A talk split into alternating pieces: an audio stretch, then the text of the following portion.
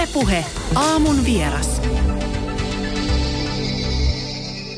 Kirjailija, entinen kansanedustaja, kolumnisti, feministisen ajatushautomo hatunjohtaja sekä parempaa seksiä naiselle ajavan Lipstick-mafian yhteisön puuhaaja Roosa Meriläinen, tervetuloa puheen aamuun vielä kertaalleen. Kiitoksia. Sä oot myöskin ammattikehtaaja, näin sä oot omassa kolumnissasi kertonut. Mik, mikä, mikä ammatti se on ja paljon sitä saa rahaa? No kyllä yllättävän paljon saa, äh, saa keikkaa sillä, että, että ihmiset tietää, että mä sanon, mitä mä ajattelen ja silloinkin, kun se ei ole mun itseni kannalta edullista tai en anna aina hyvää kuvaa itsestäni, vaan yritän olla niin, niin rehellinen kuin se vaan on mahdollista. Mikä ero on ammattikehtaajalla ja hävyttömällä ihmisellä? Kyllä se taitaa olla tota, välilihan piirretty viiva. No nyt, nyt päästiin sitten tähän, tälle alueelle.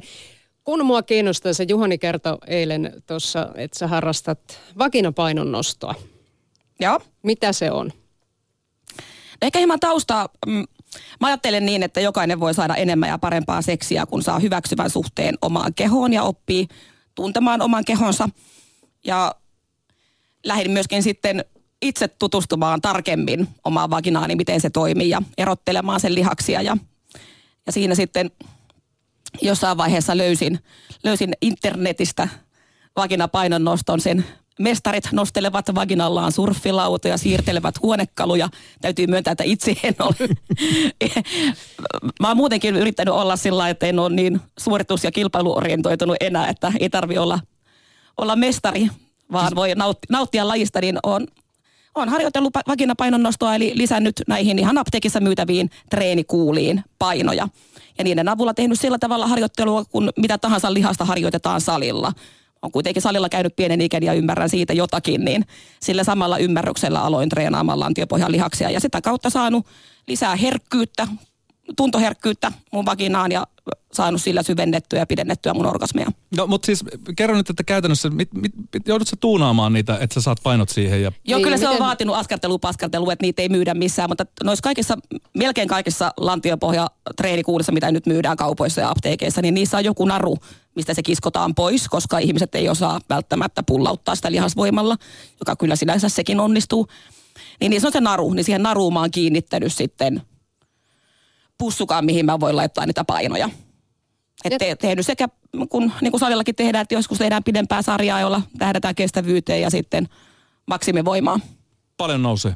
Kiloa mun enkka. No, no se, on, se on kyllä, joo, hatun, jos olisi hattu päässä, niin nostaisin hattua. Mutta se, sehän ei ole nyt pelkästään se, että lantion pohjat on, lihakset on kunnossa, niin sehän nyt ei ole pelkästään, että saa parempaa seksiä, vaan se on niin ihan lähtökohtaisesti terveys, terveystekijä. Kyllä, kyllä joo, ihan siis sitähän suositellaan niin kuin alaselän hyvinvoinnin kannalta, erityisesti kaikille istumatyöläisille. Ja Virtsan karkailu.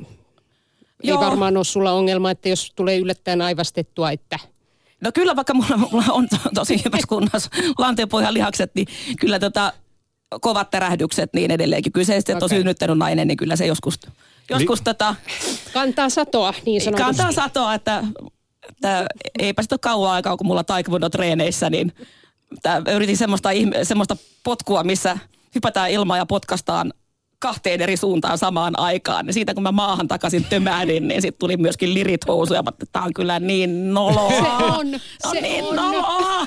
Se on, vaan, se, hei, se on kovan tyypin merkki, jos on lusikallinen satsi housussa. Se on ihan vasta, että on yrittänyt kaikkea. Kyllä, kyllä, mä, mä, mä oon samaa mieltä, että, että, että Nauranut kaikkeensa paikotelle. Joo, että kyllä nolojen tilanteiden ja äh, häpeän välttäminen on loppujen lopuksi ihmiselämän suurin virhe, että noloutta päin. No, onko tässä loukkautumisvaara tässä vaginanpainonnostossa? No, kyllä mä teen sillä lailla tarkkana, että jos, jos tota, ö, on joskus vaikka salilla saanut ojentaa ja reenattua niin, niin, että en ole pystynyt juustohöylällä juustoa höyläämään, niin että on mennyt vähän niin kuin liian tiukaksi treeni, niin vastaavaa en halua kokea tuonne vaginaan. Että, että teen kuitenkin niin kuin, että se treeni on lyhyt. Viisi minuuttia riittää mainiosti. Per päivä. Niin, mm. ja, ja, ja, pitää olla välipäiviä. No nyt itse asiassa mulla on ollut tullut pieni pa- paussi muutenkin. Mutta että sillä aikaa, kun itseään kuunnelen eikä äärirajoille hakien, joka on varmaan muutenkin tämmöiselle peruskuntoilijalle olisi ihan hyvä asenne, että, että on ehkä aikaisemmin harrastanut urheilua enemmän sillä lailla, että, että suhtautunut omaan kroppaan semmoisena muokattavana ja, ja että vähän niin kuin itse esineellistänyt itseni ja suhtautunut siihen, että nyt tää, tää, tätä kehoa rääkätään paremmaksi. Miten sä oot tehnyt sen mentaalisen muutoksen? Koska kysehän on siitä, että sun on täytynyt tehdä ajattelussa oikeasti iso muutos. Et sä, jos sä oot siitä oikeasti päässyt mm. eroon.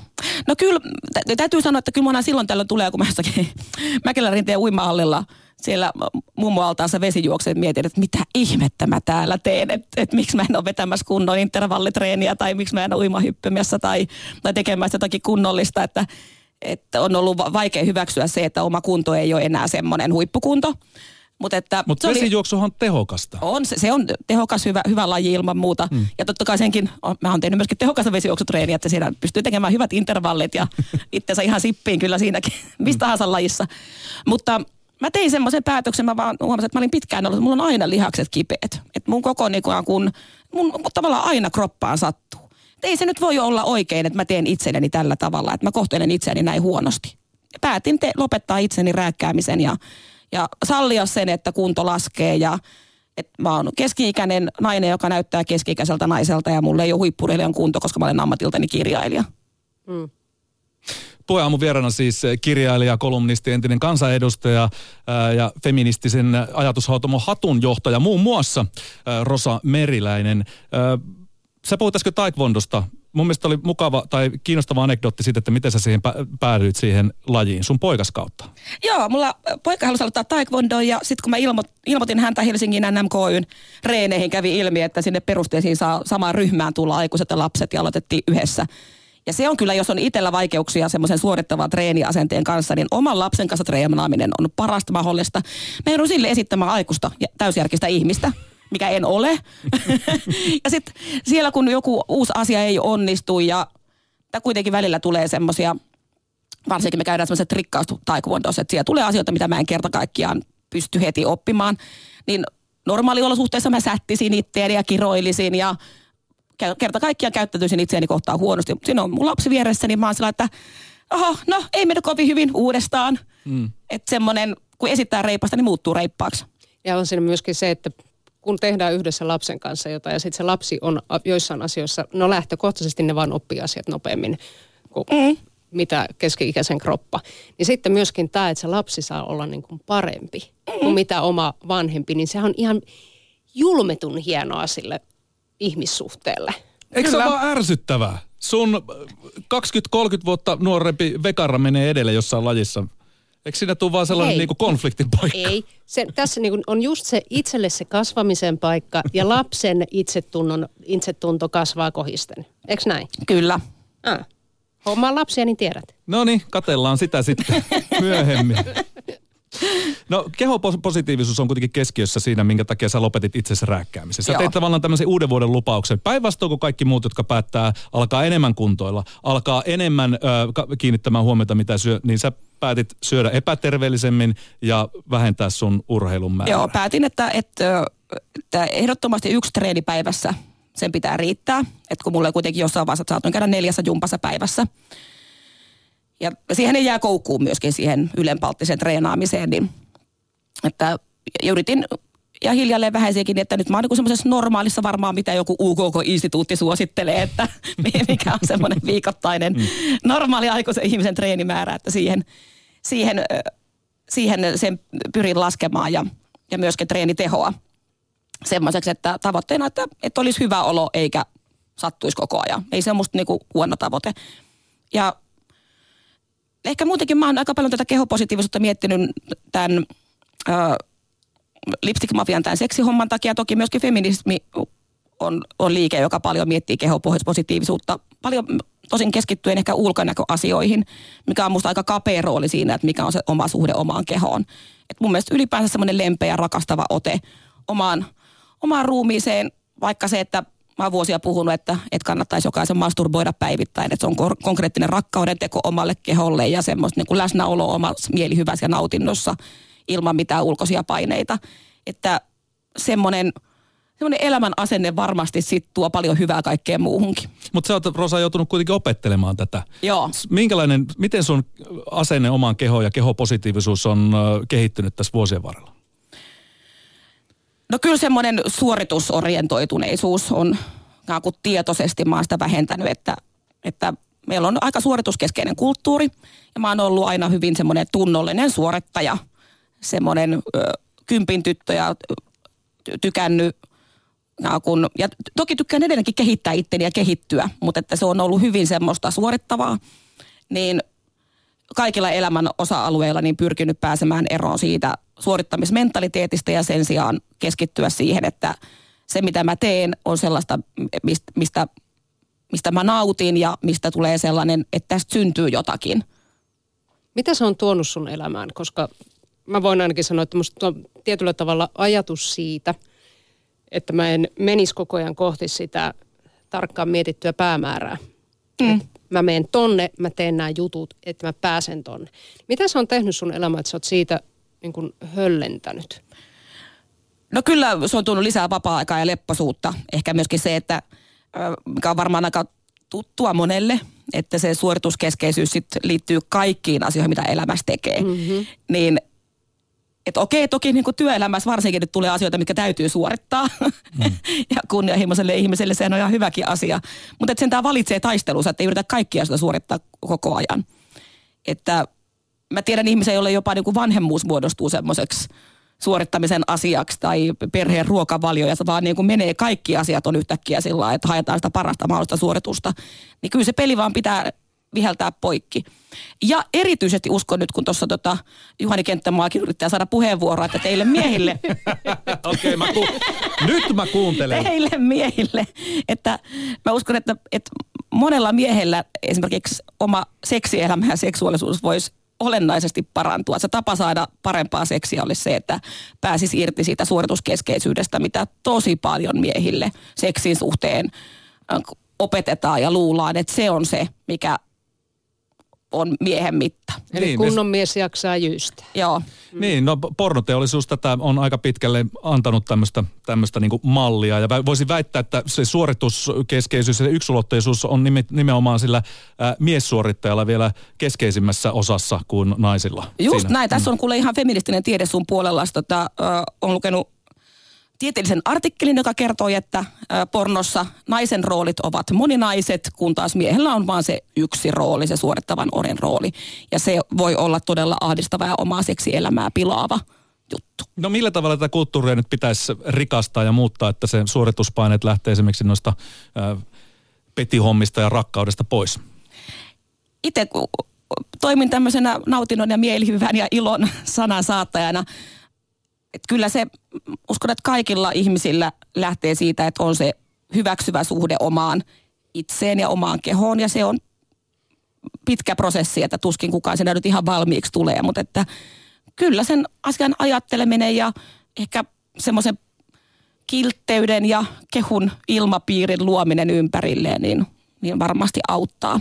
Ja se on jännä, miten tota, jos ajattelee, että kaveri tulee sanomaan sillä lailla, että ah, mä oon lihonut, mulle on tullut kaksi kiloa lisää ja että on kauhea olo. Niin kaverillähän sitä toteaa että hei, sä näytät hyvältä.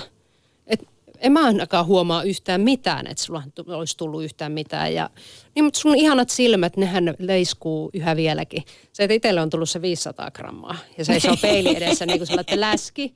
Ikinä en enää mene julkisille paikoille, en edes vaatteet päällä.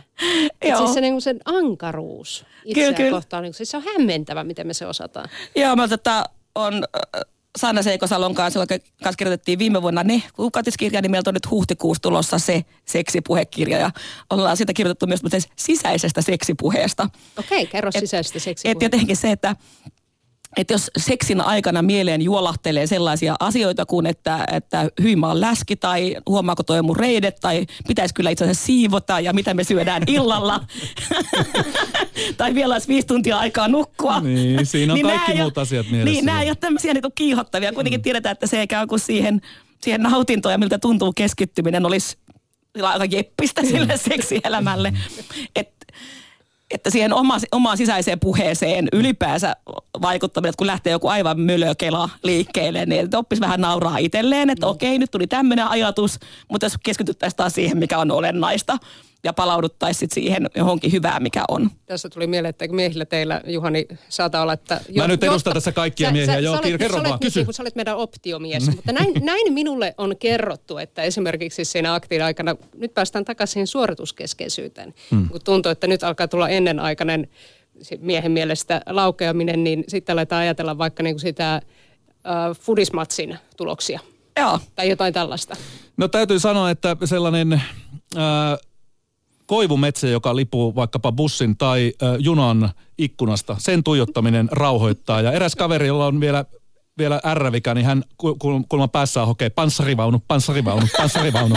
niin sitten sit pystyy vähän, vähän niin kuin rauhoittamaan. Pitää olla tämmöisiä mantroja ja paikkoja, joihin mennä. Mutta tarvitaan, siis niitä ei siis sinällään tarvitse. Nauttii vaan, eihän se ole pelkkä se niin kuin, Niin.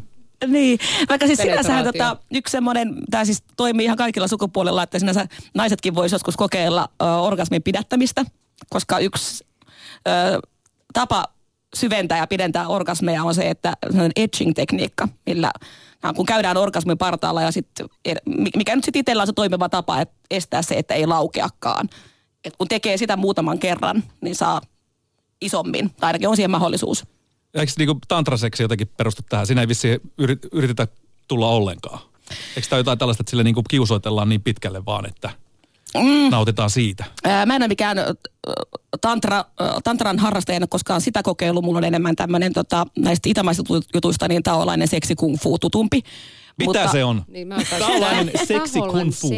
Se on, se on myöskin hengitystekniikkaa. Mm. Eli, eli tota, käsittääkseni tantrassakin on hengitystekniikkaa, mm. mutta että miten hengittämällä voidaan myöskin vaikuttaa siihen, että miten säädellään sitä omaa, omaa kiihottumista ja, ja tulemista. Mutta ja, eikö tostakin nyt sitten tuu suorittaminen? Et sen sijaan, että oltaisiin siinä hetkessä ja nautittaisiin siitä. Ja, ei, kyllä, se ihan, kyllä se nautinnon puolelle lipsahtaa. et, et niinku kannattaa suorittaa siinä kohdassa, kun siinä niinku lisää nautintoa. niin, ei se tätä... Siinä on niinku vaakakuppi koko ajan pikkasen Niin, kuitenkin. Ehkä mun mielestä voi myöskin ajatella niin, että äh, hyvä suomalainen arkijyysto on ihan tarpeen. Mm. Että et jotenkin s- kun... Se, mikä, mikä voi olla joillakin kanssa semmoinen, että minkä takia sitä seksiä on vähemmän kuin haluaisi. Meillähän on siis Finsex-tutkimus kertoo, että yli puolet kaikista, siis miehistä ja naisista, jotka on parisuhteessa, niin saa vähemmän seksiä kuin haluaa. Mm. Sitä seksin määrää vähentää helposti se, että kuvitellaan, että sen pitäisi aina olla sit jotenkin täydellistä. Sen ajankohdan pitäisi olla sopiva ja fiiliksen pitäisi olla ö, sopiva ja, ja kun siihen pitäisi olla se kaikki aika ja, ja mahdollisuus sit keskittyä jotenkin juuri kaikilla tällaisilla ihmeellisillä tavoilla. Ja mä ajattelen niin, että itse, että kaikki seksi on kotiin päin ja seksi on muutakin kuin yhdyntä, että parisuhteessa niin kun more is more. Ja siis kyllähän lapsiperheille suositellaan ihan sitä, että otetaan kalenteri käteen ja merkataan sinne, että missä kohdassa, että tolla, tona iltana me sitten harrastetaan seksiä, mikä sitten toisaalta ihmisistä saattaa tuntua, sä otit just semmoisen, niin että no niin, niin siis Juhani otti sellaisen ilmeen, että mitä siinä nyt sitten on niin kuin hekumallista, mutta kyllä siinä lämpiää. Joo, ja vähemmän hekumaa siinä ei ole ollenkaan, että kyllä esimerkiksi silloin kun on asunut vauvataloudessa, niin silloin, että pääsee ö, ö, panon puuhin, niin se vaatii kuitenkin sen, että hommattiin lastenhoitaja. Mm. niin kyllä se vaan kalenteriin niin kuin on Joo, mä ymmärrän, mutta se tavallaan se hienous, se täydellinen seksi, joka liittyy spontaaniuteen myöskin, niin se on pois. Ja sitten puhutaan tästä niin kuin tosi synkästä, että, että tota, siinä urheiluruudun ja loton jälkeen kerran viikossa ja aika no, nopeasti jos parempi, silleen. parempi sekin kuin ei ollenkaan. Seksol, äh, seksi, äh, se, seksiterapeutti Elina Tanskanen on kirjassaan äh, parempaa seksiä, niin kirjoittanut just tästä seksi-ihanteesta, että se pitäisi aina olla spontaania. Et kun ei se nyt vaan elämässä mene aina niin, että jotenkin, että et, et hyvä seksin merkki on se, että, että siihen ei ole ollenkaan niin, kun nähnyt vaivaa sen eteen, että kump- kumppania kiihottaisi, että kahdella ihmisellä samaan aikaan jotenkin aivan perustiistaina kello viisi. niin ne "Uu, nyt kyllä, mehut virtaa. Et, et, ihan yhtä, yhtä hyvää ja oikeaa seksiä voi, voi syntyä niin, että alkaa tietoisesti kiihottamaan itseään ja toista. Puheaamun vieraana siis kirjailija ja kolumnisti äh, Rosa Meriläinen, tunnettu myöskin äh, entisenä kansanedustajana. Sä oot nyt kirjoittanut siis Sanna Seiko Salon kanssa tätä toista yhteistä kirjaa, se seksikirja, ja sä sanoit, että sillä on tehtäviä äh, pareille myöskin. Minkälaisia nämä tehtävät on ja mihin ne oikein tähtää? No ensinnäkin siinä on tietysti mun vakinapainonnostokoulu, koska kaikki lähtee kuitenkin siitä hyvästä suhteesta omaan kehoon. Missä vaiheessa olympialajiksi? Veikkaan, että matka olympialaiksi on aika pitkä. Että kyllä sen on huomannut, että, että kun mäkin eri paikoissa nykyään paljon puhun seksistä ja seksuaalisuudesta, että, että monet ajattelee, että se on noloa ja kiusallista ja, ja että mä jotenkin alennan itseäni ja että kun mä oon ennen ollut pätevä tieteentekijä ja, ja, ja poliitikko, että miten mä nyt tällainen kun menen tämmöiselle viihteelliselle alueelle. Mun on vaikea kuvitella ihmiselämälle olennaisempaa ja tärkeämpää ja kauniimpaa asiaa kuin seksuaalisuus. Että itse en näe sitä ala-arvoisena, vaan nimenomaan hyvin kohottavana. Mutta sitten siellä on tämmöisiä erilaisia keskustelutehtäviä kumppanin kanssa ja, ja, ja, ja vinkkejä, mitä voi kokeilla kotona vaikka tota, kuinka kokeilla peppuseksiä ekan kerran. Ja. Mm. Mutta te ette ole seksologeja kumpikaan. Mihin te perustatte nämä omat vinkkinne? Mm, meillä on aika laaja haastatteluaineisto. Meillä on, on, on satoja etupäässä naisia, mutta kaikenlaisia ihmisiä, joita ollaan haastateltu tätä kirjaa varten, jaetaan kokemuksia. Että kun kaikenlaisten ihmisten kokemuksia, eikä pelkästään asiantuntijatietoa. Ja toki sitten mun oma vahvuus on, on kirjoittajana se, että – mä yritän jokaisen asian, mistä mä puhun, niin puhua mahdollisimman tavallisella suomella, että helposti sitten ammatti, ammattilaiset niin pukee valkoiset takit sanojen päälle mm. ja, ja me yritetään sitten olla tämmöisiä vertaisjuttelijoita. Me ollaan seksistä puhumisen ammattilaisia. Sanna Seikosalon kanssa meillä on tämä Lipstick Mafia podcast Suplassa 2000 kautta ollut jo ja on, on varmaankin tulos tässä kolmas, jossa ollaan opeteltu puhumaan suoraan ja huumorilla seksistä. Mm. Seksi on hauska asia, ei se on niin ryppyotsaista, kun monesti tuntuu. Just näin, ja kun ei, ei tarvitse aina pelätä sitä, että sanoo jotakin tyhmää tai käyttää vääriä sanoja, mikä meillä tietysti monilla erityisesti näihin niin kuin erilaisiin seksuaalisuu- seksuaalisiin suuntautumisiin ja sukupuolen moninaisuuteen niin ihmiset nykyään vähän säikkyy, että käyttääkö vahingossa väärää sanaa, niin ei se ole niin vakavaa, kunhan mm. yrittää ymmärtää toista ihmistä, niin se on aina plussan puolella. Viime vuonna siis julkaisitte Ne kuukautiskirjan, tulossa on Se seksikirja, ja näihin molempien ki- kirjojen keskiössä on jollakin tavalla häpeä ja sen voittaminen. Millainen taakka omaan ruumiin liittyvä häpeä meille suomalaisille on? No ihan semmoinen konkreettinen asia, että jos, jos ei kehtaa vaikka mennä uimahalliin, mulla on ystäviä, jotka ei, ei käy uimassa sen takia omien lastensa kanssa, että he ei kehtaa olla julkisesti uikkareissa, että nämä on tosi konkreettisia rajoituksia. Ja toki myöskin sitten parisuhteessa se kohtaaminen, intiimi kohtaaminen toisen kanssa, että jos, jos häpeilee omaa, omaa kehoa, niin on vaikea olla vapautunut. Että mä haluaisin, että ihmisillä olisi rento ja mukava olla itsensä kanssa ja ja kyllähän niin kuin Elina Reenkola, joka on, on ö, tutkinut just sitten ikään kuin häpeää, häpeää nykyihmisen häpeää, että todella, todella monella se paljastumisen pelko ja myöskin ikään kuin miehinen häpeä on se, että, että jää kiinni siitä, että on epävarma ja heikko.